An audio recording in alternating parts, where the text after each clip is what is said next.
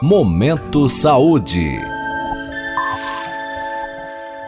Minuto Saúde Mental, com o professor João Paulo Machado de Souza, do Departamento de Neurociências e Ciências do Comportamento da Faculdade de Medicina da USP em Ribeirão Preto.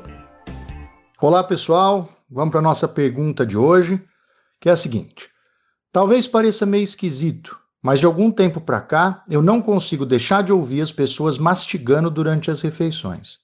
Isso tem me incomodado demais e eu não sei o que fazer. Será que eu estou doente? Existe tratamento?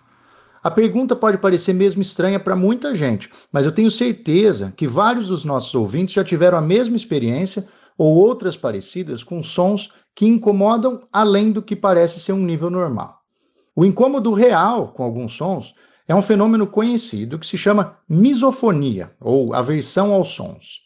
A pessoa que sofre de misofonia não tem aversão a qualquer som, mas principalmente aos sons de pessoas respirando ou mastigando. Em certos casos, esse incômodo pode ser tão forte a ponto de se tornar insuportável para a pessoa. Quando isso acontece, a misofonia passa a ser um problema de importância para a saúde mental, porque pode acabar gerando estresse, isolamento social e conflitos interpessoais. Como observa um psicólogo ligado à Faculdade de Medicina de Harvard, a misofonia é pouco conhecida e pouco estudada. Por isso, a gente não sabe exatamente a parcela de pessoas que é afetada pelo problema. Um dos fatores que contribui para isso é que as pessoas que sofrem de um incômodo desse nível, com sons tão banais aparentemente para outras pessoas, tendem a esconder esse sentimento e não mencioná-lo para os profissionais de saúde. Embora a ciência ainda não saiba muitas coisas sobre a misofonia, as observações sugerem que ela começa em torno dos 12 anos de idade. E além disso, tem resultados que mostram que pessoas que contam sofrer de misofonia apresentam mais sinais fisiológicos de estresse, que são o aumento da produção de suor e do ritmo do coração, quando ouvem sons como respiração, bocejos ou mastigação, do que pessoas que não têm problemas com esses sons. Ou seja, o incômodo não está apenas no nível psicológico, naquilo que a pessoa percebe que está sentindo mas também tem correspondentes biológicos. O próprio corpo da pessoa reage negativamente à exposição a esses sons.